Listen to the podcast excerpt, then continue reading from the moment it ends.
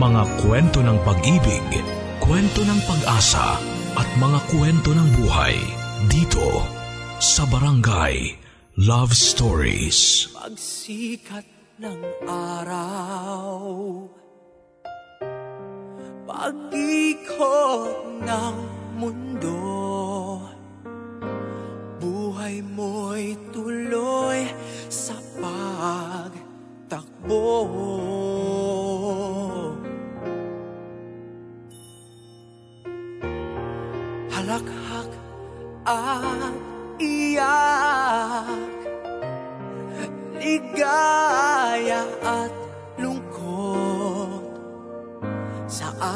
ala-alay masinop na inipon.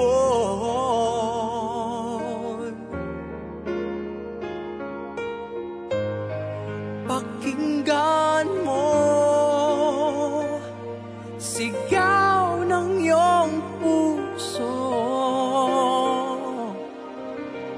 Ang diwa ay hayaang maglakbay Kwento ng pag-ibig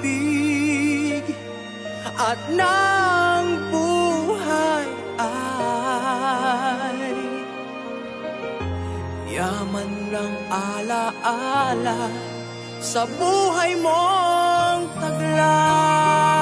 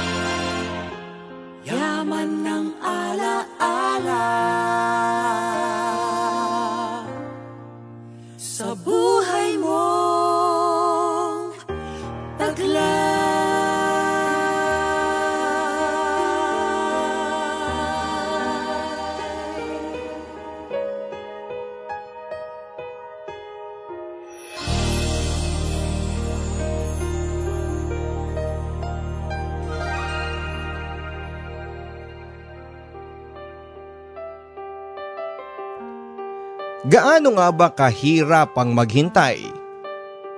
Maghintay sa pagkakataon na hindi ka sigurado kung mapapasayo ba. Minsan nga mga kabarangay dahil sa paghihintay mo ay maiinip ka. Maiinis kaya sa bandang huli napagod ka na lamang at ayaw mo nang maghintay pa.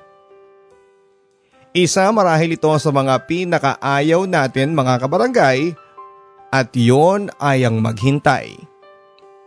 Maghintay kung anong oras darating ang bus, maghintay kung anong oras matatapos ang meeting o ang klase mo at lalong lalo na mahirap ang maghintay sa isang taong nasa iyo na, ngunit pinakawalan mo pa. Mga kabarangay, isang kapanapanabik na kwento ang ating mapapakinggan ngayong araw na ito mula sa ating kabarangay na wala sa bukabularyo niya ang maghintay. Mababago nga ba ito kung ang kailangan niyang hintayin ay ang kanyang nasayang na pag-ibig? Sabay-sabay nating pakinggan ang kwento ng ating kabarangay dito sa Barangay Love Stories.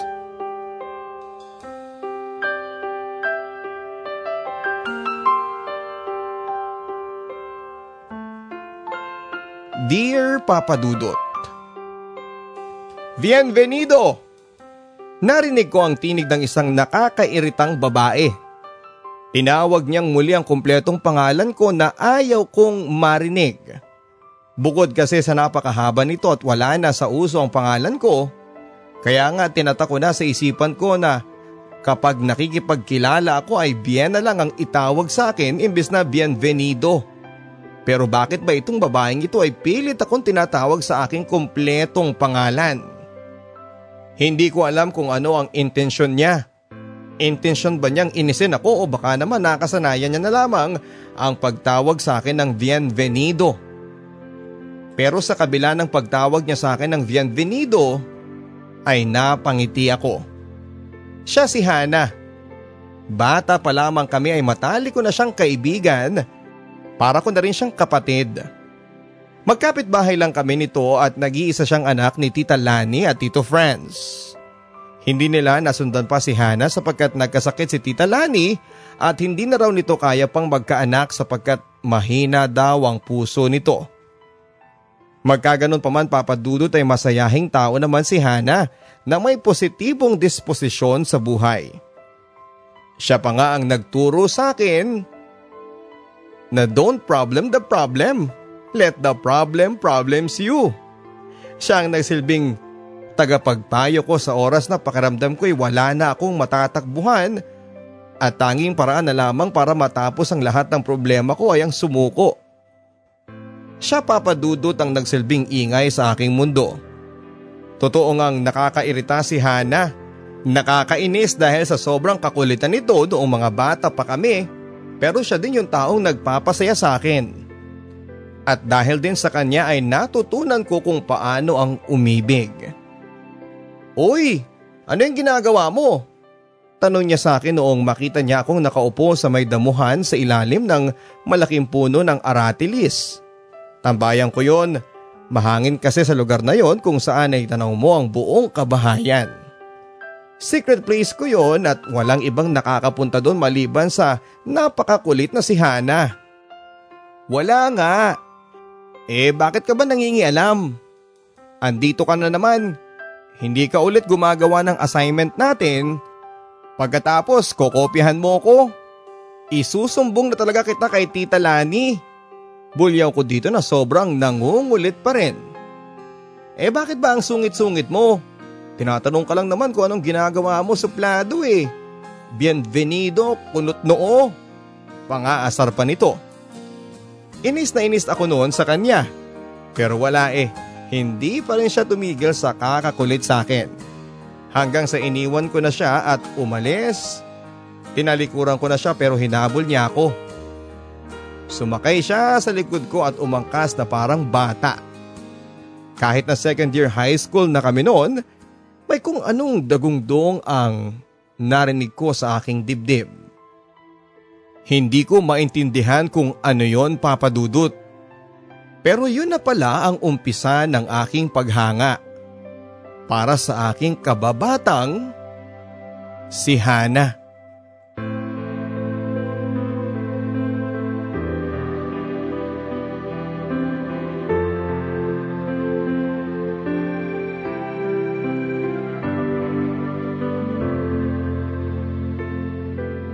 Bienvenido! Tawag sa akin ni Hana. Kung dati ay naiinis ako sa tuwing tinatawag niya ako ng kumpletong pangalan ko, ngayon ay nakakakilig na pala. Hindi ko maintindihan ang pakiramdam papadudot. Basta ang alam ko ay gusto ko na si Hana. Higit pa sa kaibigan.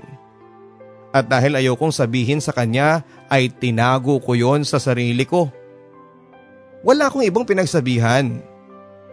Ano bang iniisip mo dyan, Benvenido? Kunot noo. Nagpapang-abot na naman ang maitim na kilay mo. Yak! Ang pangit! Sabay tawa nito ng napakalakas. Sa mga simpleng galaw ni Hana, yung pakiramdam na wala siyang pakialam sa sasabihin ng iba, wala siyang pakialam sa kanyang itsura, kung ano ang tingin sa kanya ng ibang tao bilang babae. Napakasimple niya at yon marahil lang nakapagpabihag sa aking puso. Hindi ko alam kung kailan ko pa ito naramdaman pero ang mahalaga ngayon ay maitago ko ang nararamdaman ko. Para sa kanya. Dahil ayokong masira ang aming pagkakaibigan. Kung makapanglait ka naman, akala mo naman kung sino kang maganda. At least, hindi ako tamad. Ikaw tamad. At sinimulan ko na ang ganong pang-aasar sa kanya para lang matakpan ang nararamdaman ko para dito. Hindi ako tamad ha, gumagawa ako ng assignment ko. Baka ikaw ang tamad. Pinapasa mo lang kasi sa akin kahit ikaw naman ang totoong tamad dyan eh. Sabay tawa niya ng malakas. Napakalutong ng halakhak nito at napakasarap pakinggan.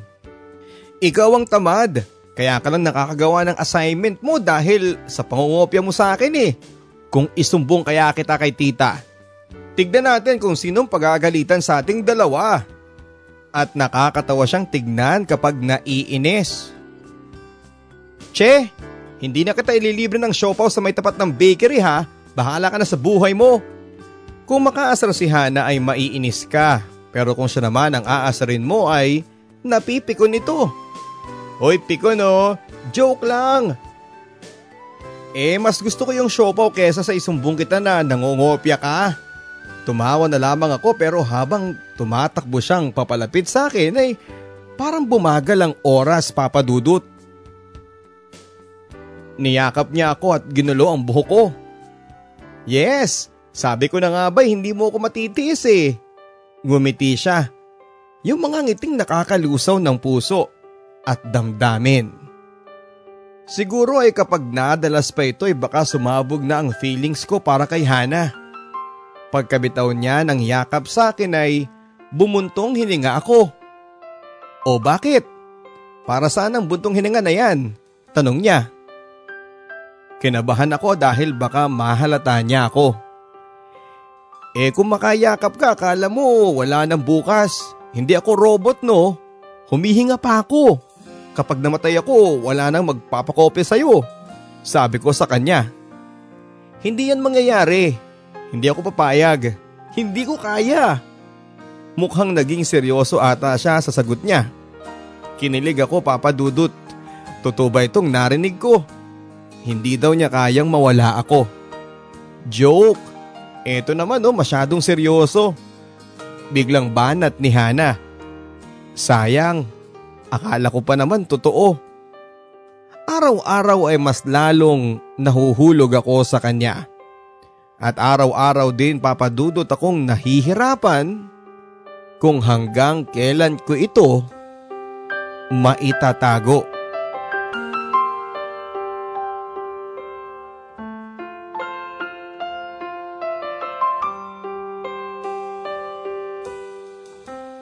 Ang buong akala ko papadudot ay pwede ko itong itago.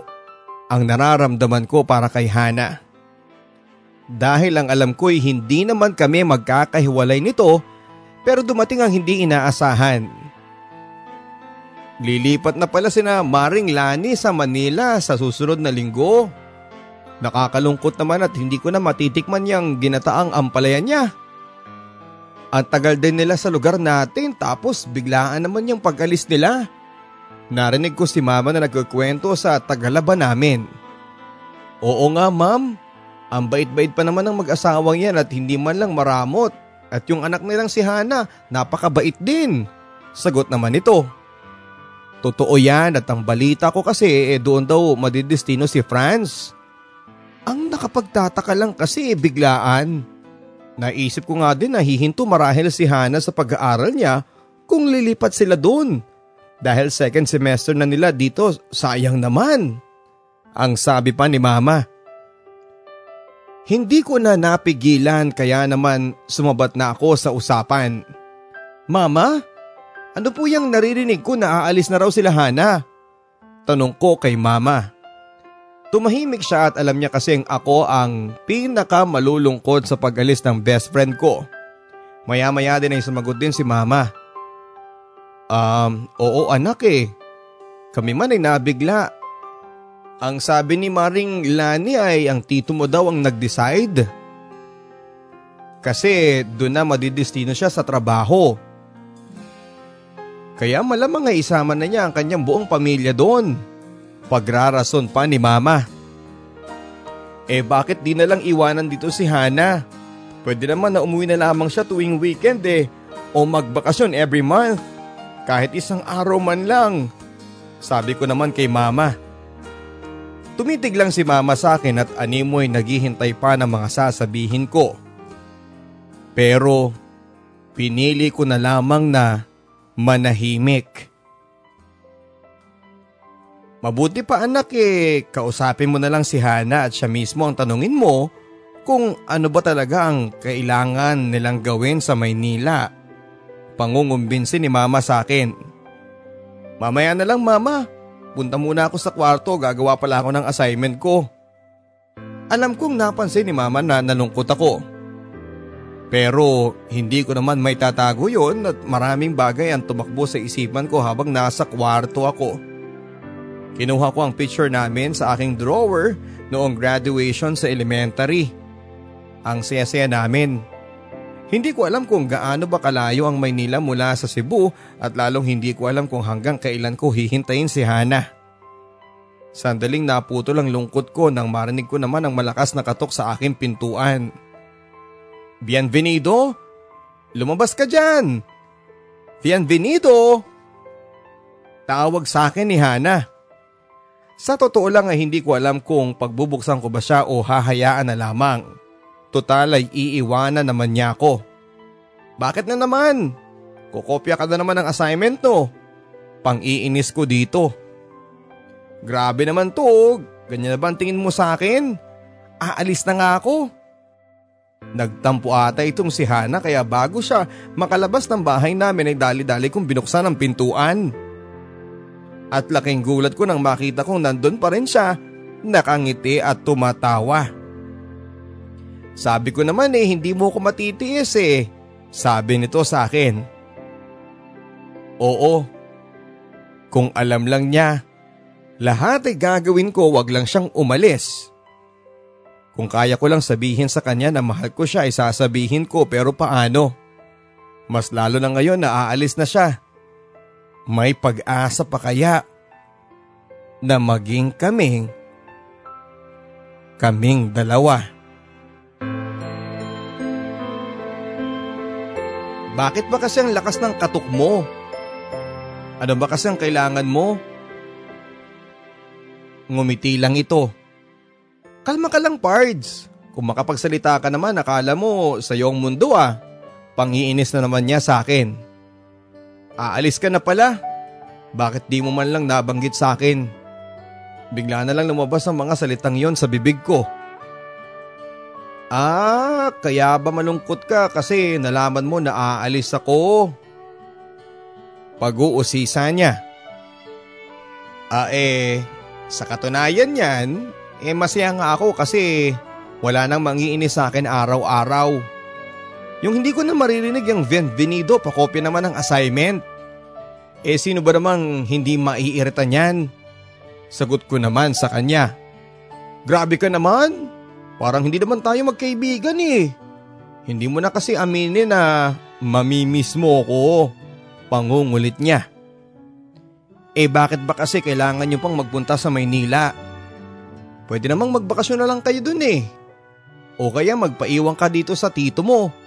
Bakit pa kailangan yung sumama? Tanong ko ulit. Ang gusto kasi ni Papa ay makita raw niya kami araw-araw kaya yun. Maigling tugon niya at alam kong nagsisinungaling lamang ito sa akin. Mula pagkabata ay magkasama na kami kaya naman kilalang kilala ko na siya. Magkaganon pa man ay hindi na ako nag-usisa pa at minabuti ko na lamang na sulitin na lamang namin ang araw na magkasama kami. Araw-araw kaming nagpupunta sa tambayan namin. Saksi ang puno ng aratili sa aming galak sa tuwing kasama ko ang aking minamahal na si Hana. Hindi ko alam pero may kung ano sa puso ko na gusto ko nang aminin kay Hana ang aking tunay na nararamdaman. Magdadapit hapon na yon nang maisipan kong pumunta doon at isulat sa papel ang lahat ng aking nararamdaman para sa kanya. Patagal ko nang gustong sabihin sa iyo ang aking tinatagong pagtingin. Ngunit hindi ko alam kung paano ko ito uumpisahan. Dahil ayokong masira ang ating pagkakaibigan. Simula noong umangkas ka sa likod ko, ay mali noong nagkatitigan tayo sa classroom. Ah basta, hindi ko alam kung paano ito nagumpisa. Ang mahalaga sa akin ngayon ay ayokong matapos kung ano man ang nararamdaman ko sa iyo. Hana, matagal na kitang gusto.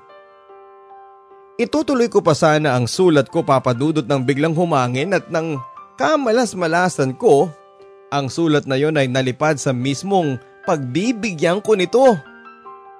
Tinangka ko pang habulin yun papadudod pero bumagsak na sa kinakatayuan ni Hana at hindi ko alam ang gagawin ko noon at napatitig na lamang ako sa kawalan.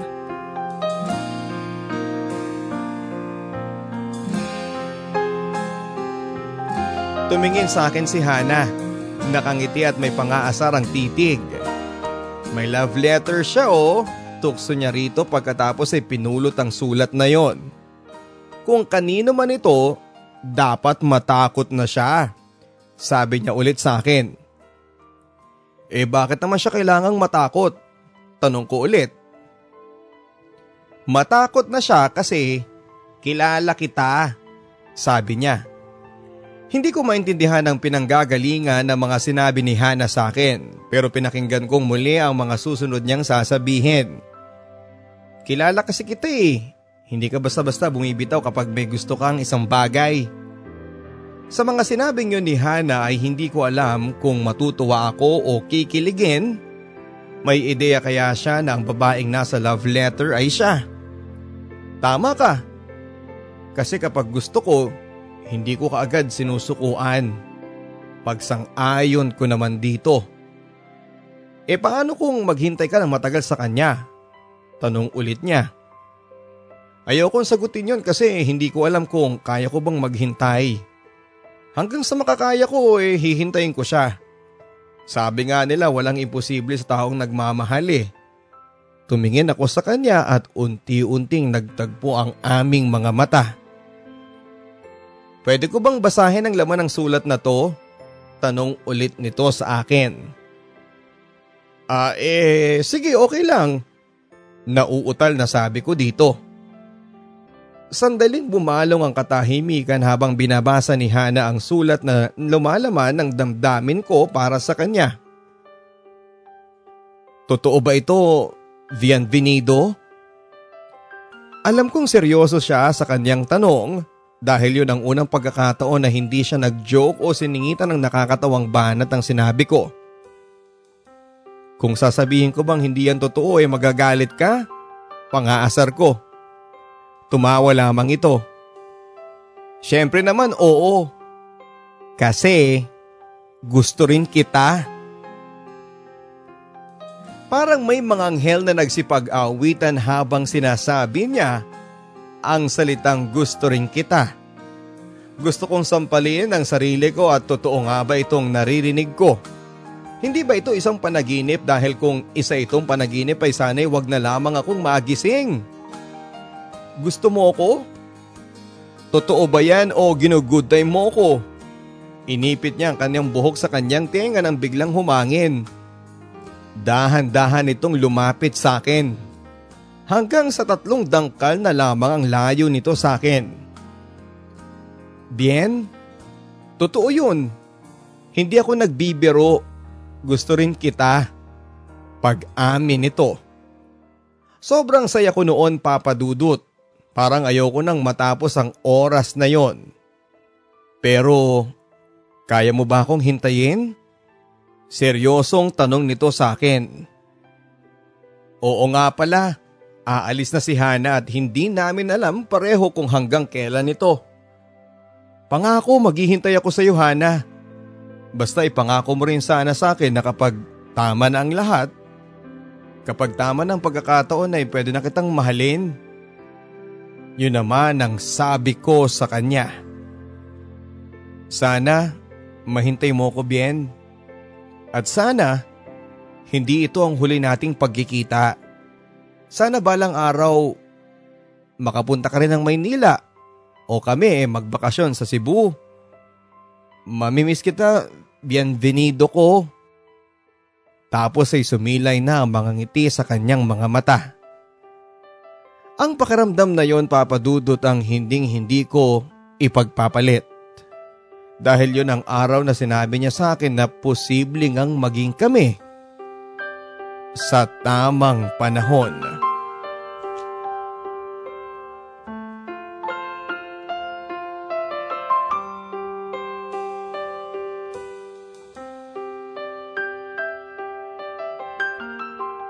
Hanggang sa dumating na nga ang araw ng pagalis ni Hana. Ako na marahil ang pinakamalungkot nang ihatid namin sila sa terminal at doon na bumuhos ang emosyon ko. Napakahirap palang malayo sa taong mahal mo papadudot. Pinanood ko sila habang pumasok sa barko. Ang hirap at ang sakit tanggapin at alam kong magkikita naman ulit kami. Yun nga lang ay hindi ko alam kung kailan. Bienvenido! Maraming salamat sa pag-aalaga dito sa anak ko ha. Pasyal kayo ng mama mo sa amin. Sa lilipatan namin sa Maynila tuwing bakasyon nang sa ganon eh makapagkita pa rin kayo ni Hana. Ang sabi ni Tita Lani. O ayan ha, huwag ka nang malungkot. Ini-invite ka ni mama kaya makakapunta ka pa rin doon. Magkikita pa rin tayo. Ang singit ni Hana habang kinakausap ako ng mama niya. Eh sino nagsabing malulungkot ako? Dapat nga maging masaya ako kasi hindi na ako malilate dahil hindi na kita susunduin at hihintayin dahil sa ang kupad-kupad mo. Panunokso ko rito. Lumaylay ang kanyang bibig sa inis sa akin kaya hinampas niya ako ng librong hawak niya. Oh, akala ko ba ako ang pikon? Eh ikaw palang pikon eh. Pangaasar ko ulit sa kanya. Tigilan mo na nga ako, Pards. Hanggang sa pag-alis ko ba naman eh mga asar ka pa rin? Nakakatuwang pagmasdan ang mukha ni Hana habang naiinis. Sigurado akong itong moment na ganito ang mami-miss ko sa kanya. O siya iho, mag-iingat kayo sa pag-uwi ha. Ang sabi ng mama ni Hana, kasama ko kasi ang kuya ko noong ihatid namin sila. Opo tita, kayo din po mag-ingat po kayo sa biyahe ha. Ang sabi ko naman dito at sandali akong napatingin kay Hana. Uy Pards, mag-ingat ka dun ha. Bawal pa naman ang pangit sa Maynila. Nakita kong tumawa si Tita Lani at si Tito Franz pero mukhang ako ata ang nabalikan ng joke. Ganun ba Pards? Eh mama, hindi na pala kami magkikita ni Bien eh. Biglang sabi nito sa mama niya. Ha eh, bakit naman? Sabi ko naman sa kanya kung kailan niya gusto eh pwede siyang pumasyal sa atin doon. Ang sabi ng mama niya. Mama kasi ang sabi ni Bienvenido, eh bawal daw ang pangit sa Maynila, edi eh, syempre huhulihin siya doon kasi bawal nga. Sabay halak-haka nilang lahat doon pati si kuya ay natawa na lang kaya ako. Imbis na maasar eh tumawa na lamang din ako. Alam ko naman kasing matagal na ulit bago ko marinig ang corning joke ni Hana. Oo na, pasalamat ka at aalis ka na ha kaya pinagbibigyan kita ngayon. Ang sabi ko naman dito. Wow ha, ako pa talaga ang kailangan magpasalamat. Hindi ikaw kasi nakilala mo ang katulad kong Diyosas ng kagandahan at hindi lang basta kilala dahil kaibigan mo pa. Sabay tawa nito ng malakas. Oo na, sige na Diyosa. Diyosa na kung Diyosa basta mag-ingat kayo ha at lagi kang mag-check ng friendster mo. Pahabol ko dito. Mag-ingat ka lagi. Maikling tugon ito sa bayakap at halik sa akin sa pisngi. Loko yon. Nanakawan patuloy ako ng halik. Akala ko'y magiging okay naman ang lahat habang malayo si Hana. Pero kabaliktaran ang nangyari dahil sobra ko pala itong ikakalungkot.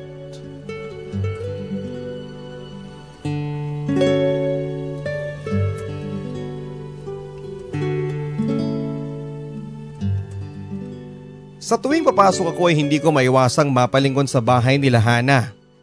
Minsan pa nga ay nakakalimutan kong wala sila doon tapos ay tawag pa rin ako ng tawag sa kanya.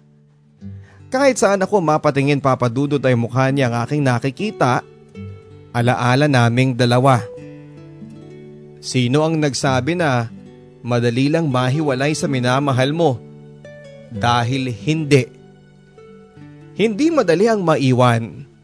Sa internet kami nag-uusap papadudot sa pamamagitan ng testimonials, minsan sa email din, sa pamamagitan noon ay naiibsa ng aming nalulumbay na puso. Pero umabot pa rin talaga sa puntong gusto mo siyang makita. Gusto mo siyang makasama pero milya-milya ang layo niya sa'yo. May mga gabi na mapapatulo na lamang ang luha ko sa tuwing tinitignan ko ang mga larawan naming dalawa. Wala naman ako magawa kundi ang tumangi sa kalungkutan. Alam mo yung pakiramdam na naghihintay ka. Hindi mo alam kung hanggang saan mo kakayanin at hanggang kailan mo siya hihintayin.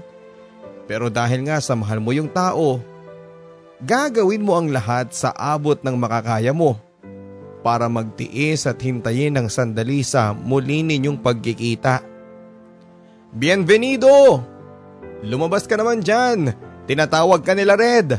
Magbabasketball daw kayo. Ang sabi ni Mama. Alam ni Mama kung ano ang hirap na pinagdadaanan ko. Ewan ko ba, daig ko pa talaga ang iniwan ng asawa. Sige nay, pakisabi po na susunod na lamang ako. Hintayin ko muna ang tawag ni Hana. Ang sabi ko kay Mama. Maya maya pa ay narinig ko na ang mga yabag ni Mama patungo sa aking kwarto. Napatingin ako sa kanya at tumabi siya sa akin. Seryoso ito at nagsimula nang magbigay ng pangaral sa akin. Anak, alam ko na mahirap ang malayo sa isang kaibigan pero may iba ka namang buhay dito sa Cebu eh. Huwag mong hayaang umikot ang mundo mo kay Hana. Marami ka pang mga kaibigan dito. Darating ang panahon na magkikita ulit kayo at alam ko yan. Pero habang hinihintay mo ang tamang panahon na yon, lumabas ka muna at mag-enjoy ka anak. Huwag mong hayaang balutin ng lungkot ang puso mo dahil kapag nangyari yan ay mas lalo magiging imposible na ang muli ninyong pagkikita ni Hana. Ang lahat ng mga sinabi ni Mama ay totoo. Tama nga naman siya na hindi lang si Hana ang pwede kong maging kaibigan. At sigurado naman akong balang araw ay magkikita din kami. Salamat ma. Lumakas po ang loob ko. The best ka talaga. Sabay yakap kay mama. O siya, dali na at naghihintay na sina Red sa labas. Magpapawis ka naman anak at baka ma-high blood ka. Tapos ay tumawa kaming sabay ni mama. Nabuhayan ako ng loob sa mga sinabi niya Papa Dudut. Alam ko magiging mahirap pero kakayanin ko. Hanggang sa muli naming pagkikita ng babaeng pinakamamahal ko. Walang iba kundi si Hana.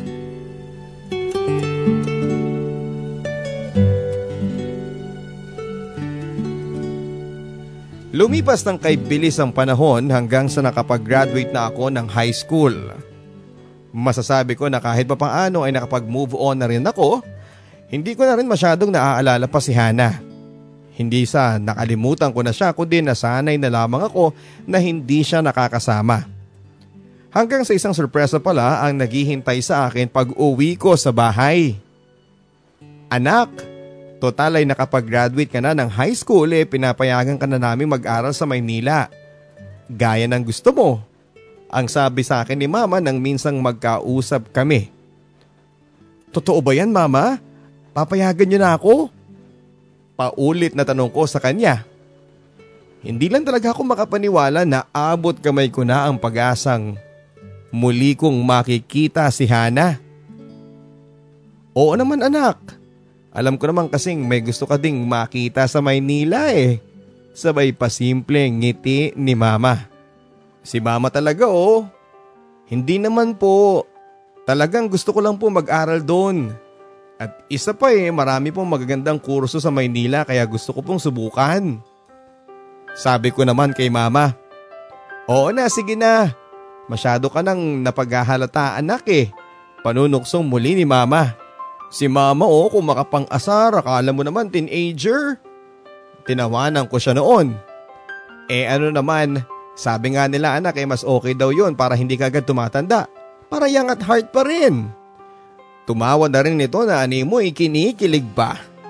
Sige na ma, para namang hindi ako sanay sa mga banat mo eh. Ay siya nga pala anak.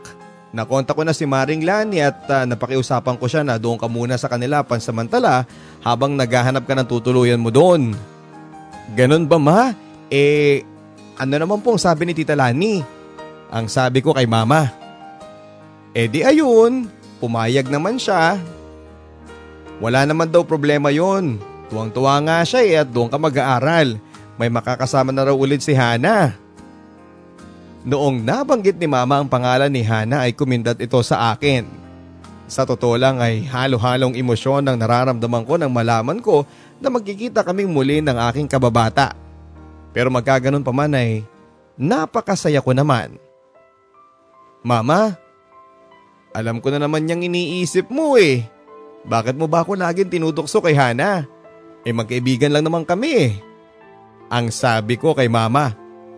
Oops, wala akong sinasabing ganyan ha. Ikaw kung ano-ano yung iniisip mo. Ang sabi ni mama sa akin. O sige na mama, tama na ang panunukso. Pagkatapos ay hinila niya ako at ginulo ang buhok ko. Mama naman eh, malaki na ako, ginaganyan mo pa ako. Ang sabi ko sa kanya. Anong malaki ka na? Eh bata ka pa. Pero sa bagay nagkakaedad ka na. Baka mamaya may asawa ka na ha. Tapos eh, hindi ko na to magagawa. Ang sabi ni mama, Mama, pwede mo yang gawin. Kahit pa may asawa na ako, basta ikaw ang taga-alaga sa magiging anak ko ha. Tapos eh, saka kami nagtawanan. Malapit kami ni mama sa isa't isa papadudot na halos parang magkabarkada. Kaya alam ko na kahit na anong mangyari ay sosuportahan niya ako sa lahat ng gusto ko. At sa babaeng aking mamahalin.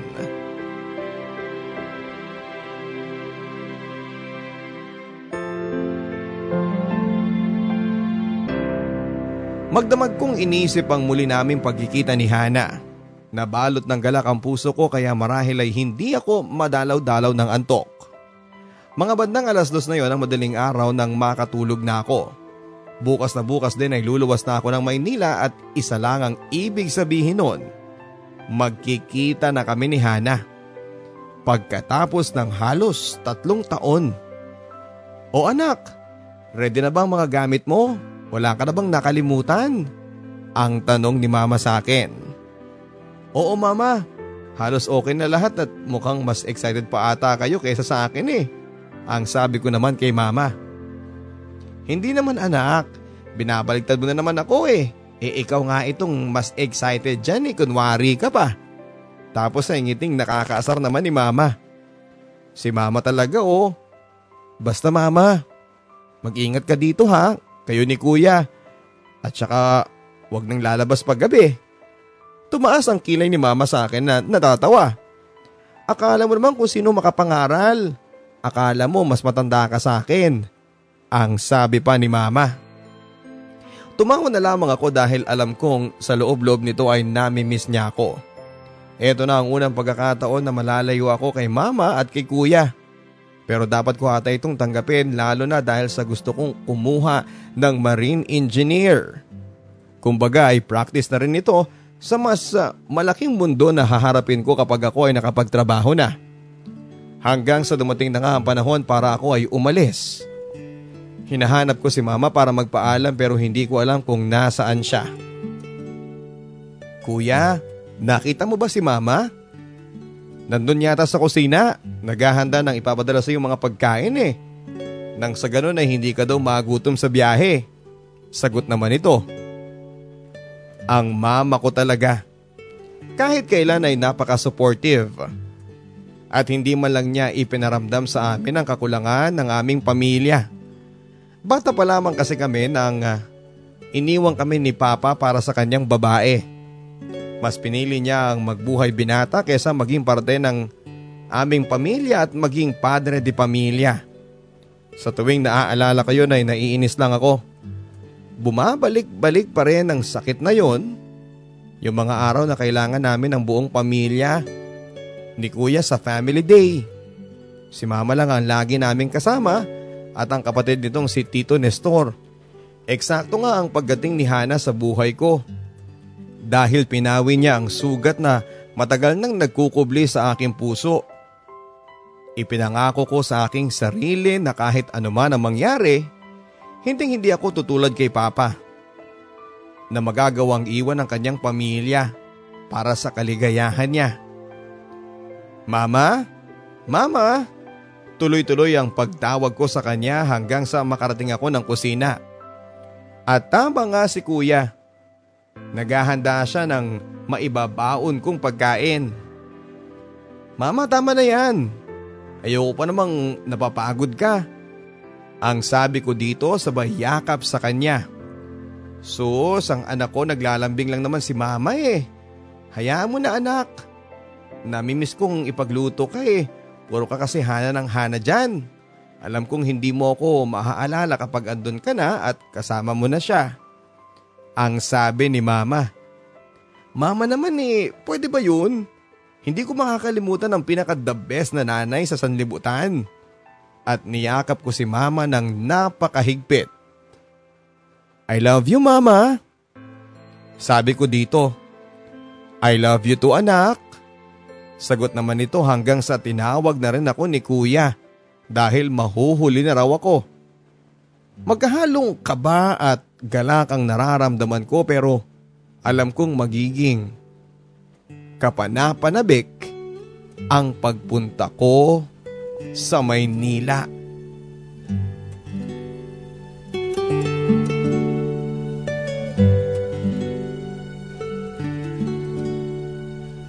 Pagtungtong ko sa Maynila ay naamoy ko kagad ang usok ng mga sasakyan.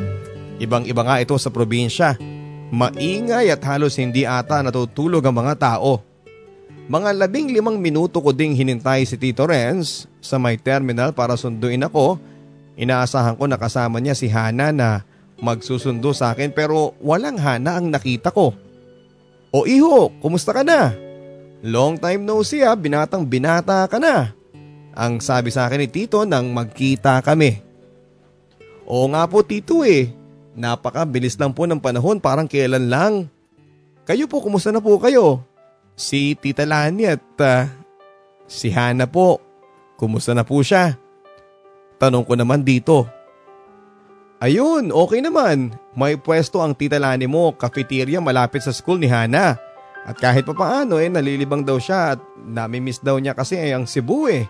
Ang sagot ni Tito. Eh si Hana po Tito, kumusta na po siya? Si Hana, nako, ang laki na ng pinagbago niya. Malaki na rin at hindi na isip bata. Ang sabi nito sa akin at saka tumawa. Mabuti na lamang at hindi na isip bata si Hana. Hindi na niya marahil ako gaanong babarahin sa lahat ng sasabihin ko. Buti na lamang tito. Excited na rin po akong makipagkwentuhan sa kanya dahil panigurado marami pong kwento yun sa akin. Ang sabi ko naman dito. O siya, Tara na at uh, malamang eh naghihintay na mga niluto ng tita Lani mo sa'yo. Naganda kasi siya nang malaman na ngayon ang araw ng pagluwas mo. Ang sabi ng tito sa akin. Sumakay na kami ng kanilang owner at saka pumunta sa kanila sa Pasay. Dito nakatira si na tito, malapit daw kasi ito sa project nila. Oh, malapit na tayo biyan ha? Hindi ko maintindihan ang nararamdaman ko kung maiihi ba ako o tatalo na lamang ako sa sasakyan sa sobrang kaba ko. Akalain mo nga naman, sa tinagal-tagal na hindi namin nagkita ni Hana, Eto na yun. Makikita ko na ulit ang babaeng aking minamahal. Nasusuka ako at hindi ko alam kung ano ba ang nakain ko sa biyahe. Wala naman akong ibang kinain kundi ang luto ni mama na fritada. Pakiramdam ko din ay magkakasakit ako basta ang alam ko lang noon ay gusto ko nang makita si Hana. Ilang minuto pa ay nakarating na kami. Mama, andito na si Bien. Ang sigaw ni Tito at narinig ko na si Tita. Iho, kumusta ka na? Aba, ang laki-laki mo na. Akala ko dati eh, hindi ka natatangkad eh. Tapos ay tumawa si Tita. Si Tita Lani talaga parang si Mama. Palabiro ang sabi ko pa rito. Siyempre magkumari kami noon eh. O siya kumain ka na muna at mukhang napagod ka na ata sa biyahe eh. Oo nga pala Hana. Hana. At ayun, tinawag na ni Tita Lani si Hana. Hala, ang pangit ko pa naman ngayon dahil tinubuan ako ng pimple sa ilong. Ang lakas tuloy ng kabog ng dibdib ko. Marinig ko lang ang pangalan na Hana. Eto na yun Eto na at wala nang makakapigil sa aming pagkikita.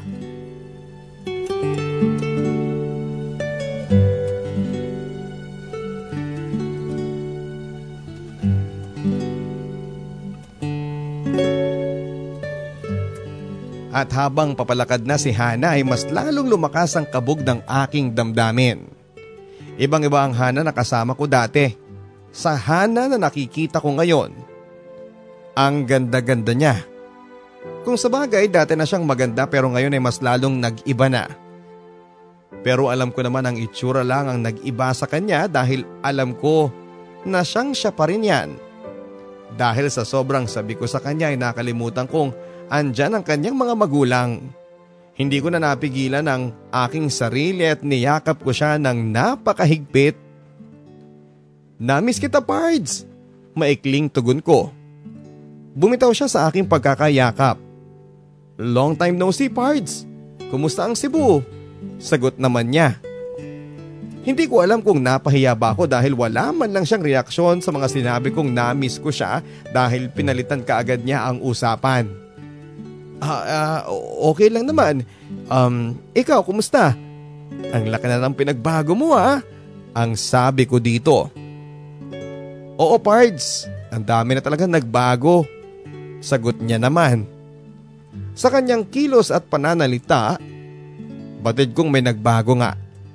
Maya-maya din ay sumingit na rin si Tita Lani sa aming usapan para sabihin kakain na kami at maya-maya na lang namin ipagpatuloy ang pag-uusap at kumustahan. Napansin ito na parang nanamlay si Hana kaya naman nagyaya na siyang kumain. Alam kong ginawa lang yun ni Tita Lani para naman mapagtakpan niya ako dahil sa medyo pagbago ng tingin ni Hana sa akin.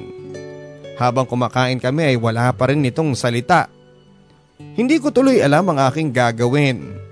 Kung may nasabi ba ako o nagawa sa kanya para ipagbago ng kanyang pakikitungo sa akin.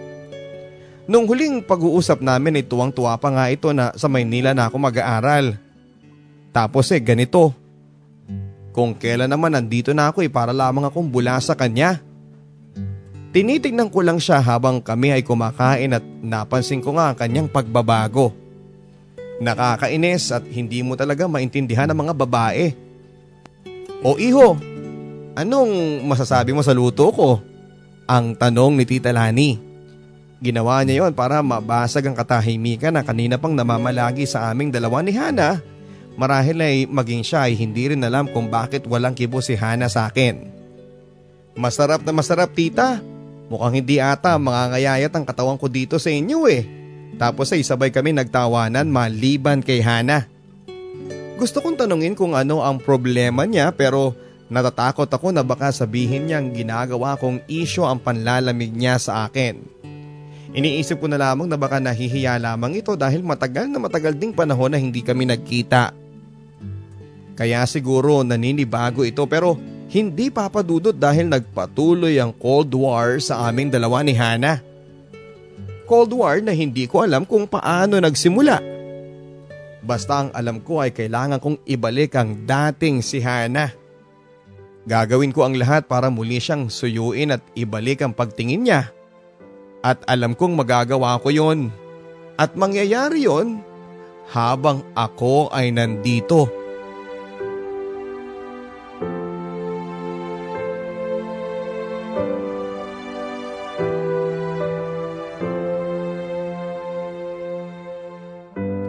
At nakahanap na nga ako ng universidad na pwede kong pasukan.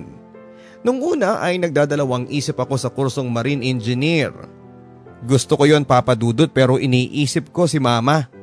Baka hindi niya kayanin ang pangungulila niya sa akin kaya naman hindi ko na ito tinuloy at kumuha na lamang ako ng IT. Nagulat na lamang ako dahil yun din pala ang kursong kukunin ni Hana. Sayang nga lang sapagkat kung nalaman ko ito ng mas maaga ay doon sana ako sa universidad niya nag-enroll.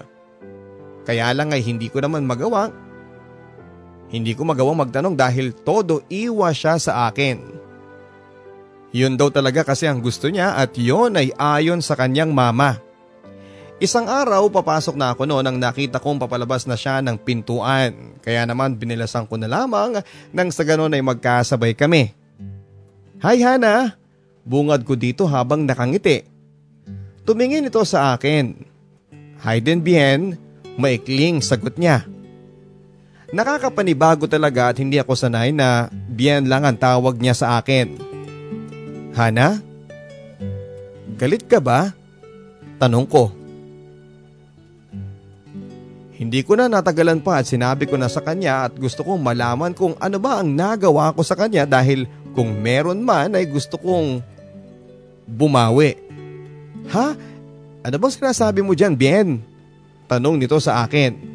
Nagtaas siya ng boses at sa unang pagkakataon ay naramdaman ko sa aking sarili na hindi siya si Hana na kilala ko. Kasi parang nagbago ka na eh. Hindi ko alam kung bakit. At kaya kita tinatanong dahil kung meron man eh sabihin mo sa akin. Ayoko kasi nagkakaganito tayo Hana eh. Yun ang sabi ko sa kanya habang naglalakad kami papunta ng sakayan ng jeep. Bien, ano bang mga sinasabi mo dyan? Nakakahiya. Sagot nito na halatang naiinis na. Kailan ka pa naging concern sa sasabihin ng ibang tao? Dati hindi ka naman ganyan eh. Nag-iba ka na Hana? Naiinis na sabi ko dito. Puro ka na lang nagbago eh. Eh kung sa tingin mo nagbago na ako, E di hayaan mo lang ako. Huwag ka nang sunod ng sunod sa akin. Sa mga sinabing yon ni Hana ay nasaktan ako. Hindi ko lubos akalain na iyahalin tulad niya ako sa aso. Ganon na nga ba talaga ang tingin niya sa akin sa kanyang matalik na kaibigan? Kinalimutan na lang niya ako ang lahat ng sa amin. Paano na ang mga pangakong binitawan namin? Naiwan na lang ba talaga lahat ng yon sa Cebu at nagumpisa na lamang siyang magbago pagtungo niya ng Maynila? Hana, hindi ko alam na magiging ganito tayo. Mula pagkabata kasama kita. Ang akala ko, mapapanatili natin kung ano man ang nasimulan natin pero hindi ko alam kung saan ako nagkamali para ipagtulakan mo ko ng ganito palayo sa'yo. Nagulat siya sa mga sinabi ko. Hinintay kong umimik siya pero hindi niya ito ginawa. Bagkos ay pinakinggan niya lamang ako. Huwag ka mag-alala. Simula ngayon ay iiwasan na kita. Ang sabi ko dito. Hinintay ko ulit na may sabihin siya pero wala. Umalis ito at sumakay ng jeep. Nakakalungkot papadudot na doon lang natapos ang pagkakaibigan namin ni Hana. At ang pangarap kong bumuo ng pamilya kasama niya. Ngayon ay naglaho na.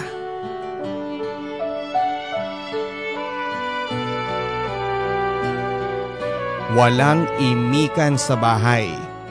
At gaano ko man sabihin sa puso ko na tama na, ayoko na at hindi ko na kaya ay hindi ko pa rin magawang kalimutan ang nararamdaman ko para sa kanya. Ganon pala yun papadudot. Kahit ilang beses mong kumbinsihin ang sarili mo na wala na, iba pa rin ang sinasabi ng puso mo na sige, subukan mo pa. Nagpa siya akong humanap ng ibang matutuluyan, papadudot, Kabisado ko na rin ang Maynila at alam kong dapat ko na rin itong gawin. Tita, magpapaalam na po ako sa inyo. Ang sabi ko kay Tita Lani. O bakit iho? Eh isang ka pupunta? Tanong nito. Maghahanap po sana ako tita ng ibang malilipatan eh. Sagot ko naman at sinadya kong lakasan nang sa ganon ay marinig ito ni Hana na nasa terrace nila na nagbabasa. O sige iho, basta kapag may kailangan ka tawagan mo lang kami ng tito mo. Ang sabi ni tita. Sige po, maraming salamat po sa pagpapatuloy sa bahay ninyo. Tumingin si tita sa akin at hinawakan ang kamay ko. Bien, pagpasensyahan mo na yan si Hana ha, sana naiintindihan mo. Ang sabi ni tita Lani sa akin. Sa kanyang mga salita ay alam kong alam ni Tita Lani ang dahilan ng pag-iwas sa akin ni Hana. Makalipas ang ilang linggo ay nakapag-adjust na rin ako sa bago kong tinutuluyan at halos mga kaklase ko din ang kasama ko dito kaya naman hindi na ako masyadong nalungkot. Lagi kong tinatawagan sila mama sa Cebu para kumustahin sila at sabihing uuwi ako sa sem break. Tuwang-tuwa naman si mama. Masaya sa Maynila, maingay at hindi ka mabuboring dahil maraming pwedeng mapaglibangan. Pero iba pa rin sa probinsya. Simple at may sariwang hangin. Unti-unti ay nakapagsimula na nga ako dito. Nag-aral ako ng mabuti at ginawa kong inspirasyon si mama pero noong sandaling gusto ko nang kalimutan ng lahat, dumating ang hindi ko inaasahan. Sem break na noon at uuwi ako ng Cebu at hindi ko alam na ganon din pala ang balak ng pamilya ni Hana. Kaya minabuti nilang isabay nila ako. Magmula noong umalis ako sa bahay nila ay hindi ko na rin nakita si Hana. Kay Tita Lani na lamang ako nangungumusta nang sa ganon ay wala man lang itong masabi. Nang makita ko siya ay namumugto ang kanyang mga mata. Gusto ko man tanungin ngunit minabuti ko na lamang na hindi mag-usisa hanggang sa makarating na kami ng Cebu.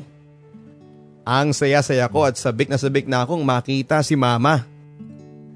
Mama, andito na ako. Tawag ko sa kanya. Aba at tumatakbo pa nga ito na papunta sa akin. Ganon din si kuya. At sinakal nila ako ng yakap. Natuwa din si mama nang malaman nilang kasama ko ang pamilya ni Hana. Pagkatapos namin kumain ng tanghalian ay dumiretso na kaagad kami sa tambayan. Laking gulat ko nang mapansin na may ibang tao doon. Agad-agad akong lumapit para sana makita kung sino ang nandun at laking gulat ko na isang pamilyar na mukha ang nandun at yon ay si Hana. Hindi ko alam kung papaalisin ko ba siya doon ano bang karapatan niya pagkatapos niyang kalimutan ang pinagsamahan namin ngayon ay babalik siya doon? Hindi niya nga ako pinahalagahan ngayon. Pilit niya pang aagawin ang natitirang alaala ng aming pagkakaibigan.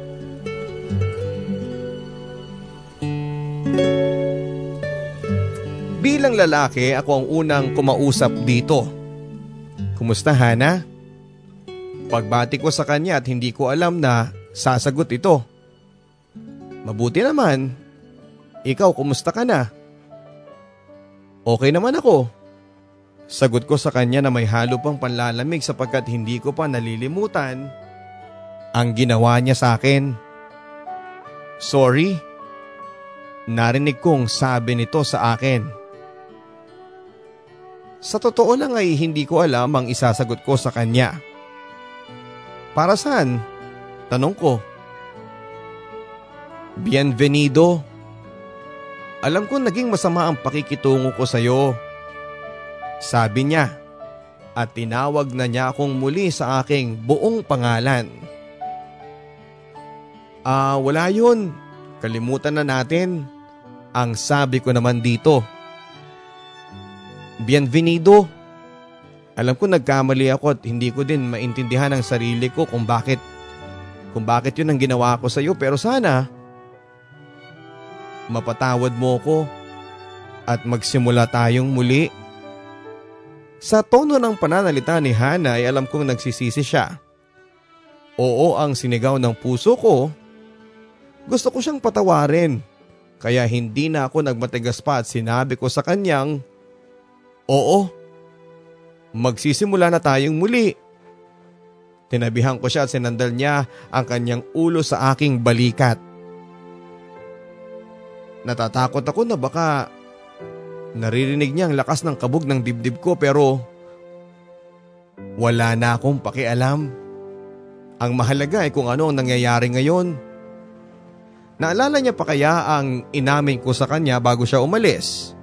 Dahil ako ay tandang-tanda ko pa rin ang sagot niya sa sumpaan naming dalawa na kapag uh, tama ng panahon ay pagbibigyan namin ang aming mga sarili para umibig. Naging maganda ang pagkakaunawaan namin ni Hana magmula noong magkausap kami papadudot. Bumalik ang dati naming samahan hanggang sa pagbalik namin sa Maynila. Ayaw ko nang patagalin pa yon papadudot kaya minabuti kong ligawan na siya. Pinupuntahan ko siya sa kanyang pinapasukang universidad dala ang gitara at bulaklak sa hallway kung saan ay dumadaan ang mga estudyante. At doon ako nagsimulang kumanta sa kumpas ng aking gitara sa kantang Grow Old With You. Habang papalapit siya ay nagulat ito at nakita niya ako. Pinagtitingin na kami ng mga tao pero hindi ko sila pinapansin at ang mahalaga ay ang magiging sagot ni Hana sa aking sasabihin. Hana, pwede ba nating umpisahan na ang tamang pagkakataon? Kumunot ang noon nito pero agad ding lumiwanag ang kanyang mukha lalo na noong sumagot na siya. Oo, maikli pero tago sa puso. Oo? Talaga oo? So ibig sabihin nito eh tayo na? Tanong ko na halos maglulundag na ako sa saya. Oo, bienvenido. Sabay ngiti at yon ang mga ngiting nakakalusaw ng damdamin. Napakabilis ng mga pangyayari papadudot. At yun nga din ang gusto ko. Ayoko kasing maghintay dahil naniniwala ako na kailangang wag nating sasayangin ang pagkakataon na meron tayo sa ngayon.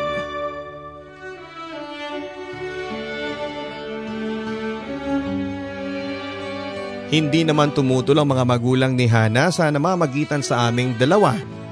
Natuwa nga sila at anumbalik daw ang saya ni Hana na simula pa sa una ay alam nilang ako lang ang makagagawa noon. Halos araw-araw ay sinusundo ko siya pagkatapos ng klase at hindi mapaghiwalay ang aming mga kamay kahit sa gitna ng maraming tao. I love you, bienvenido. Nagugulat na lamang ako kapag sinasabi niya yon. Madalas kasi siyang naglalambing at mag I love you sa akin. Bienvenido talaga? Ayaw mo bang babe, uh, baby, love o mahal? Tanong ko dito. Marami na nagtatawagan ng ganyan eh. Gusto ko sweet at unique. Sagot nito. Um, wala akong maisip na iba eh. Laging ikaw kasi ang laman ng isip ko. Sabay tawa nito. Ikaw ha? Natututo ka ng bumanat ng luma at mga corny. Tapos ay humalakhak muli ito. At least napapatawa kita. Sabi ko naman sa kanya. Oo na nga lang ako. Ngumiti ito at kinulit ko ulit siya. So ano na nga? Wala man lang tayong terms of endearment? Tanong ko ulit habang nakatitig sa kanya. Mas gusto ko pa rin tawagin kang bienvenido. Nagtaka ako kaya tinanong ko siya. Eh bakit ba? Para asarin mo ko? Sabi ko sa kanya. Hindi yun, sabi niya. Eh bakit nga? Dahil para sa akin, wala nang mas sweet pa sa pangalan na bienvenido. Grabe. Heaven ang feeling sa mga sagot na yon ni Hana. I love you, bienvenido ng buhay ko. Huwag na makulit, okay? Sabi nito habang hawak ang kamay ko at nakatitig sa akin. Opo, Hana ko. At sobra na kaming cheesy pareho. Wala na nga akong mahihiling pa kundi ang magtagal ang pagmamahala namin ni Hana ng habang buhay. Ngunit isang araw ay isang malaking pagbabago ang akin ding haharapin. Sinundo ko siya sa bahay nila at kinausap ako ng mama ni Hana. Bien, alam ko na hindi nyo kaya ang mawalay sa isa't isa pero may kailangan kaming asikasuhin sa Canada at balak naming isama si Hana? Agad bumalot ang lungkot sa aking puso. Tita, hindi ba pwedeng iwan niyo na lamang po si Hana? Hindi eh. Kailangan namin siyang isama. Kahit na anong gawin ko papadudot ay alam ko namang matutuloy pa rin sila sa Canada. Ang sabi ko sa sarili ko kung kinaya ko dati siguradong mas kakayanin ko ngayon dahil alam ko na ngayon na sigurado na ako sa kanya. Sa isang linggo na ang alis nila at ayokong matapos ang oras ngunit habang nagsasaya ka, saka naman siya bumibilis. Dumating na rin ang araw ng pag-alis nila. Bienvenido. Hihintayin mo ko okay ha? Ang sabi nito noong nasa airport na sila. Pangako maghihintay ako sa iyo. Paninigurado ko naman dito. Sana walang magbabago. At kung ano man ang meron tayo ngayon, sana hanggang sa dulo na ito, bienvenido. Araw-araw ko mag email sa iyo. Mag-uusap tayo lagi habang nasa malayo ako. Ang sabi nito sa akin. At ang isang katulad ko na hindi marunong maghintay ay nangakong aabangan ko ang bawat email nito sa akin. Ganun pala talaga ang nagagawa ng pag-ibig. Nakita ko na ang eksenang yon parang noong aalis lang sila papunta ng Maynila. Pero iba na ngayon. Mas malayo pero alam kong nakakasiguro akong sa pagbabalik niya ay maipagpapatuloy namin ang aming forever.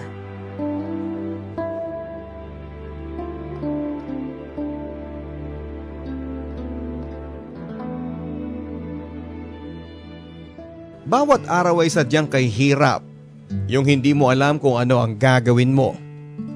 Kung paanong lilipas ang araw na hindi siya ang naaalala mo at kung paano mo lilinangin ang sarili mo dahil sa pangungulila sa kanya. Tinupad nga ni Hana ang sabi niyang araw-araw na makakatanggap ako ng email sa kanya. Pero lumipas ang isang buwan na wala na akong naging balita pa sa kanya. Sinubukan kong i-contact si Tita Lani pero walang sumasagot. Ano na ang nangyari Hana? Bakit hindi ka na nag-i-email sa akin? Kumusta ka na dyan? Tanong ko pero wala akong nakuhang sagot. Hindi lang buwan kundi taon pa ang lumipas. Pero ni isang sagot ay wala akong nakuha. Hindi ko nga alam kung paano ako nakasurvive at nagtsatsagang maghintay pa rin hanggang sa isang email ang nakapagpabago sa buhay ko. Bienvenido. Huwag mo na akong hihintayin kasi masaya na ako dito. May lalaki ako nakilala at sobrang higit siya sa iyo. Gumuho ang mundo ko papadudot. Napakasakit at hindi ko matanggap. Bakit ganun?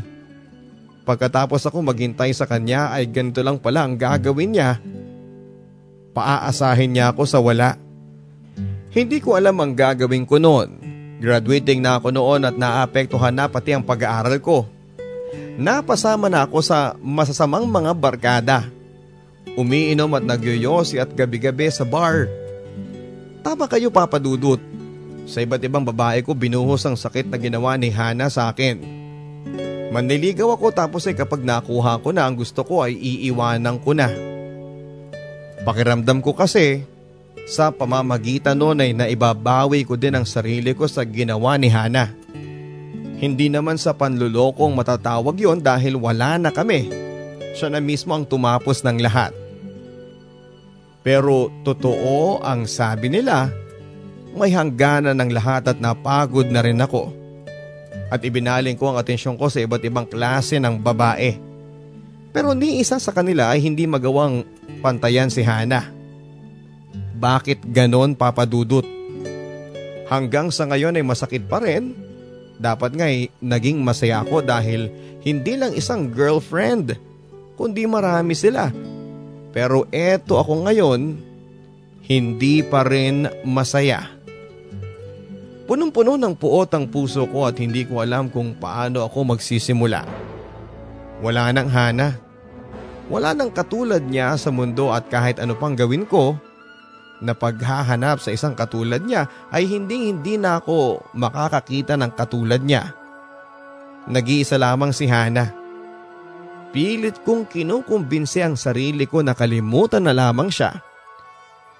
Sa sobrang kalasingan ko noon ay nag-email ako sa kanya ng mga masasakit na mga salita. Sana hindi na lang kita nakilala. Sana hindi ka na lang nag-exist sa mundo. Sana hindi ka maging masaya. Maging ako ay nagulat din doon pero alam kong tama yon. Dahil kahit sino namang tao ang paasahin at paghintayin sa wala ay madudurog din ng galit.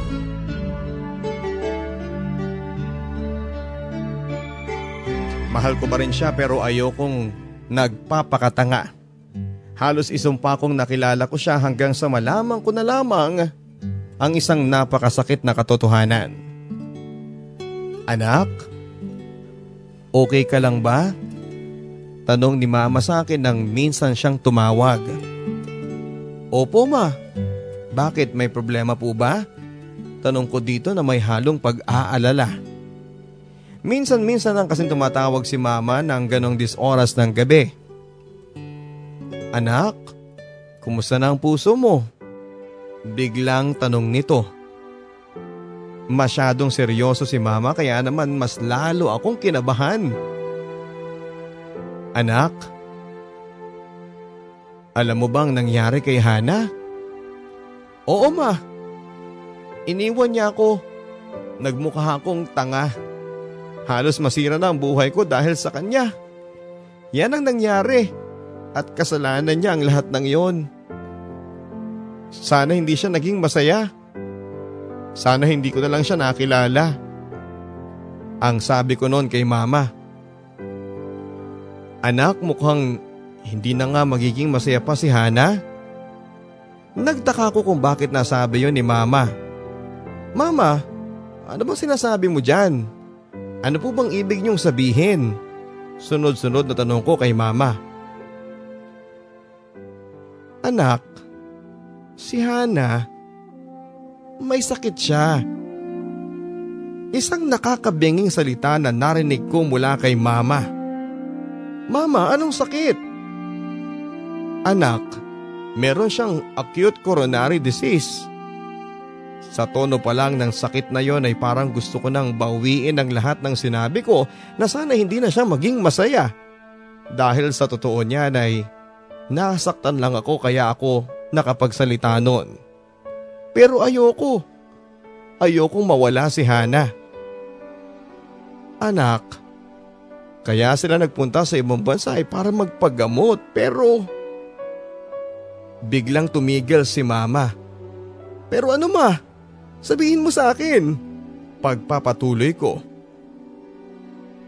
Pero hindi na raw naagapan anak eh at hindi na raw magtatagal ang buhay ni Hana. Mama, paano niyo po nalaman ang lahat ng yan? Ang tita Lani mo. Tinatawagan ka daw nila para aminin na sana pero nagpalit ka daw ng number mo eh. Sinabi ng tita Lani mo sa akin at inamin niya rin ang lahat na kaya daw sila lumipat ng Maynila hindi dahil sa andun ang trabaho ng tito mo kundi dahil para ipaggamot si Hana. Nagulat ako sa mga katotohanan na mga nasabi ni Mama. Hindi ako makapaniwala sa mga nalaman ko ngayon. Mama, paano ko ba sila makukontak? Binigay ko na ang contact number mo at nang sa ganun ay matawagan kanila. Halos hindi ko maigalaw ang aking buong katawan sa aking mga nalaman.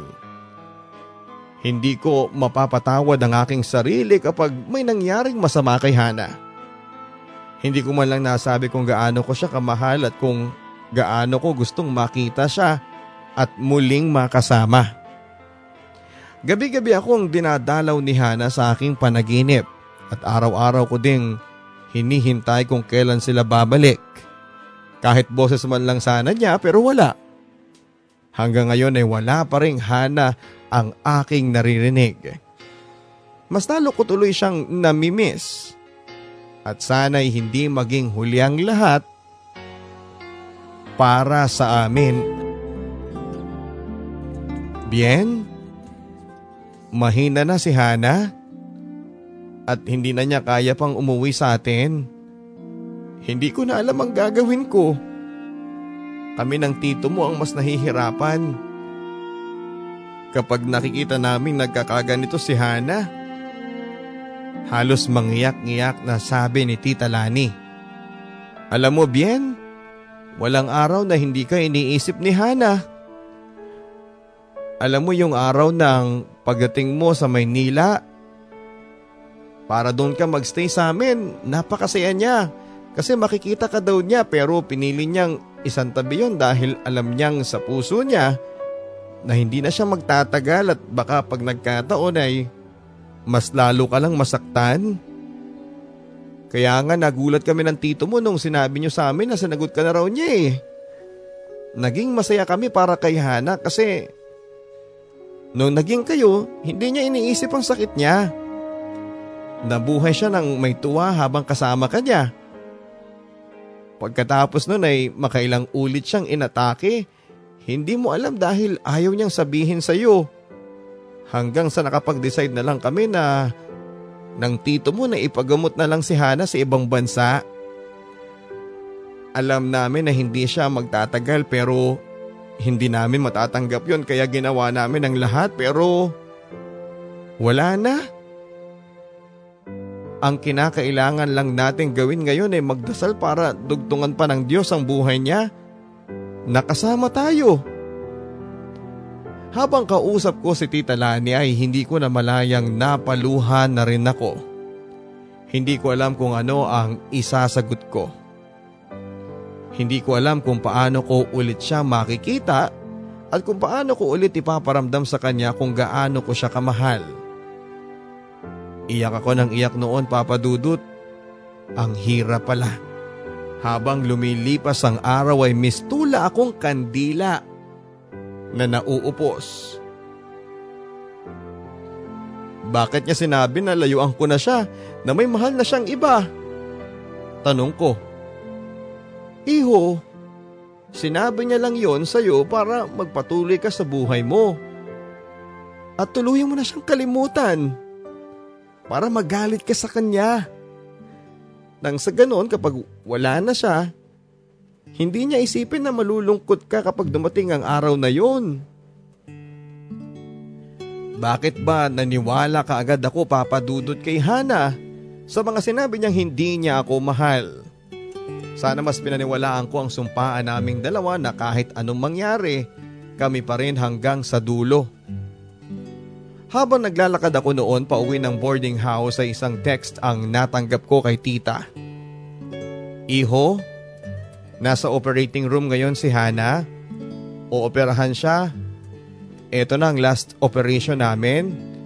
May ilalagay na artificial na ugat sa puso ni Hana. Nang sa ganon ay mag-function ang normal ang pagdaloy ng dugo sa puso niya. Mahirap daw ito pero gustong subukan ni Hana. Gusto niya raw yung gawin para sa'yo. Tumulo ang luha ko. Halos malusaw ang puso ko sa aking mga narinig mula kay Tita Lani. Gusto niyang lumaban para sa akin. Kaya ako, lalaban din ako.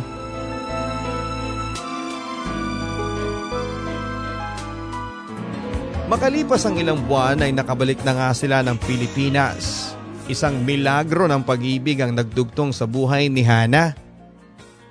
Isang milagro din na muli kaming nagkita.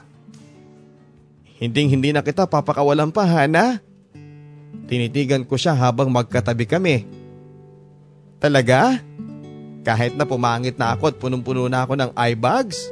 Sabi naman ito, Oo naman. Physical lang naman na itsura nagbago sa iyo eh pero ikaw pa rin yan. Sagot ko naman. Talaga ha? Kahit na hindi na ako maging makulit pa at hindi na kita mahabol kasi mahina na ang puso ko? Tanong ulit nito. Anong hindi nangungulit eh eto nga eh kinukulit mo nga ako. Hana, mahal ko. Huwag ka na mag-alala dyan ha dahil kahit na anong mangyari, ikaw lang ang babaeng mamahalin ko. Tandaan mo yan ha. Ang sabi ko sa kanya. Opo, bienvenido ko. Tatandaan ko po yan. Basta ipangako mo na lalaban ka para sa sarili mo ha. Para sa akin, para sa atin. Ang sabi ko sa kanya. Pangako, maikling sagot niya. Ilang linggo din na naging maayos ang kalagayan ni Hana pero pagkatapos ay sunod-sunod na panghihina ang nangyari dito. Saksi ako sa lahat ng paghihirap niya. Hindi ko siya iniwan. Sa bawat tusok ng karayom, sa bawat saksak ng dextrose sa kanya ay doble ang sakit nito na makita kong nahihirapan siya. Kung pwede nga lang akuhin ko lahat ng iyon, para hindi na siya mahirapan pa. Lumaban ka Hana. Yan lagi ang binibilin ko sa kanya. Ngunit isang umaga, habang papasikat ang araw, pinatawag ako ng kanyang pamilya. Hinahanap daw ako ni Hana. Pagkakita ko sa kanya ay iba na ang itsura niya. Hinang-hina na siya pero magkaganon pa man ay gumiti ito nang makita niya ako. Iniwan kami ng kanyang mga magulang sa may balkonahe kung saan tanawang pagsikat ng araw. Kinarga ko siya mula sa kanyang wheelchair. Bienvenido ko. Alam mo bang napakasaya ko kasi nakasama kita at nakilala kita?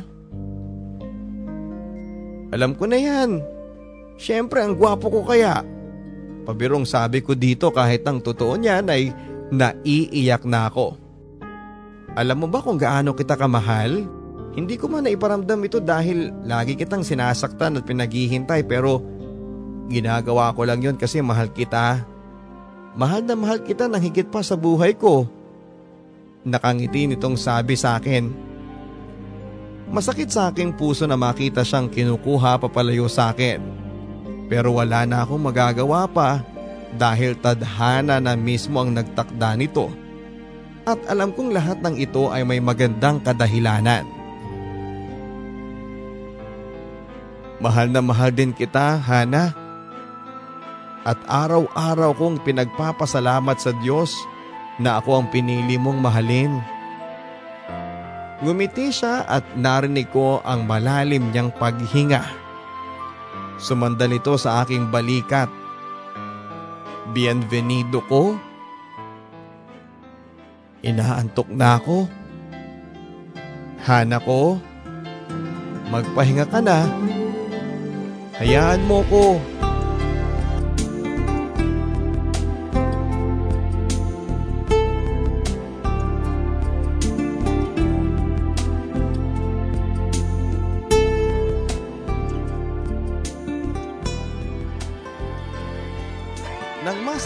Salitang yon ay naramdaman ko mula sa aking balikat ang pagngiti niya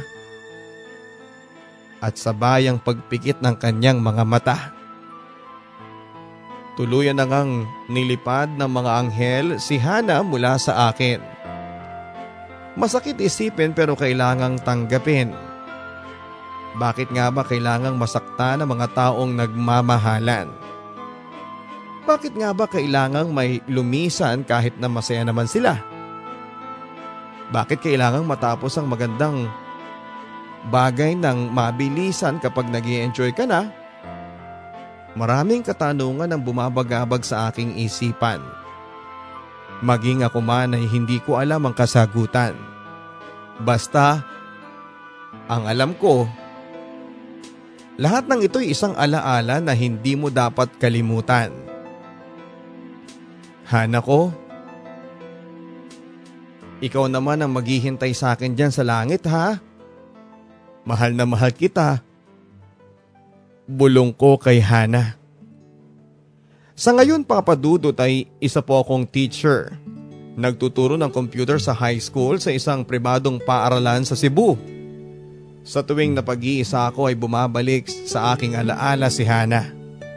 Pero masaya na rin ako dahil alam kong binabantayan niya ako mula sa langit alam ko din na hindi niya ako iiwanan dahil andito lang siya lagi sa puso ko.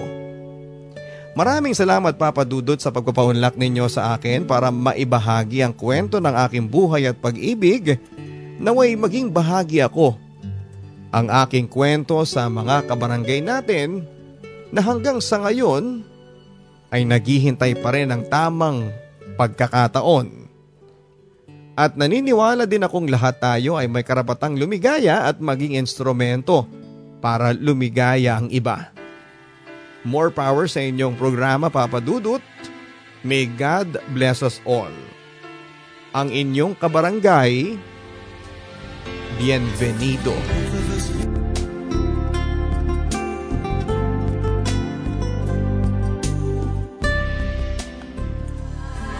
Sino nga ba sa atin ang gustong maghintay? Hindi ba wala ka barangay? Kasi kadalasan ay masyado tayo nagmamadali at ayaw nating ma-stuck sa traffic. Dahil baka malate tayo pero ayaw naman nating gumising ng maaga. At dahil nga sa kakamadali mo, ay doon mo naman nakalimutan na birthday pala ng nanay mo. Hindi mo siya nabate. Sa madaling salita ay nakakaligtaan natin yung mga bagay na matututunan natin sa paghihintay. Gaya na lang ng pagiging pasensyoso. Gusto natin na lahat ay fast and easy ay may mga bagay-bagay tayong nakakaligtaan. Dahil nga sa ayaw nating pinaghihintay. Maging sa ating buhay pag-ibig. Pero ang kwentong ibinahagi sa atin ng kabarangay nating si Vien ay isa lamang na patunay na kapag ikaw ay nagmamahal, eh walang matagal na panahon para sa iyo. Dahil lahat ng hirap at sakripisyo ay sulit na sulit kapag ikaw ay nasuklian ng pag-ibig. Hanggang sa muli mga kapuso ako po si Papa Dudut sa mga kwento ng pag-ibig, buhay at pag-asa dito sa Barangay Love Stories. Pagsikat ng araw pag-ikot ng mundo Buhay mo'y tuloy sa pagtakbo.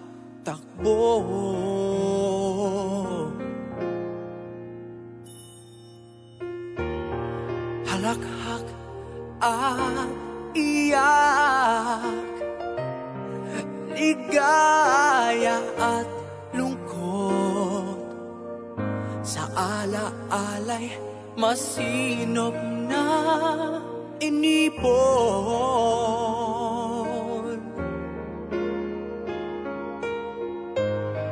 Pakinggan mo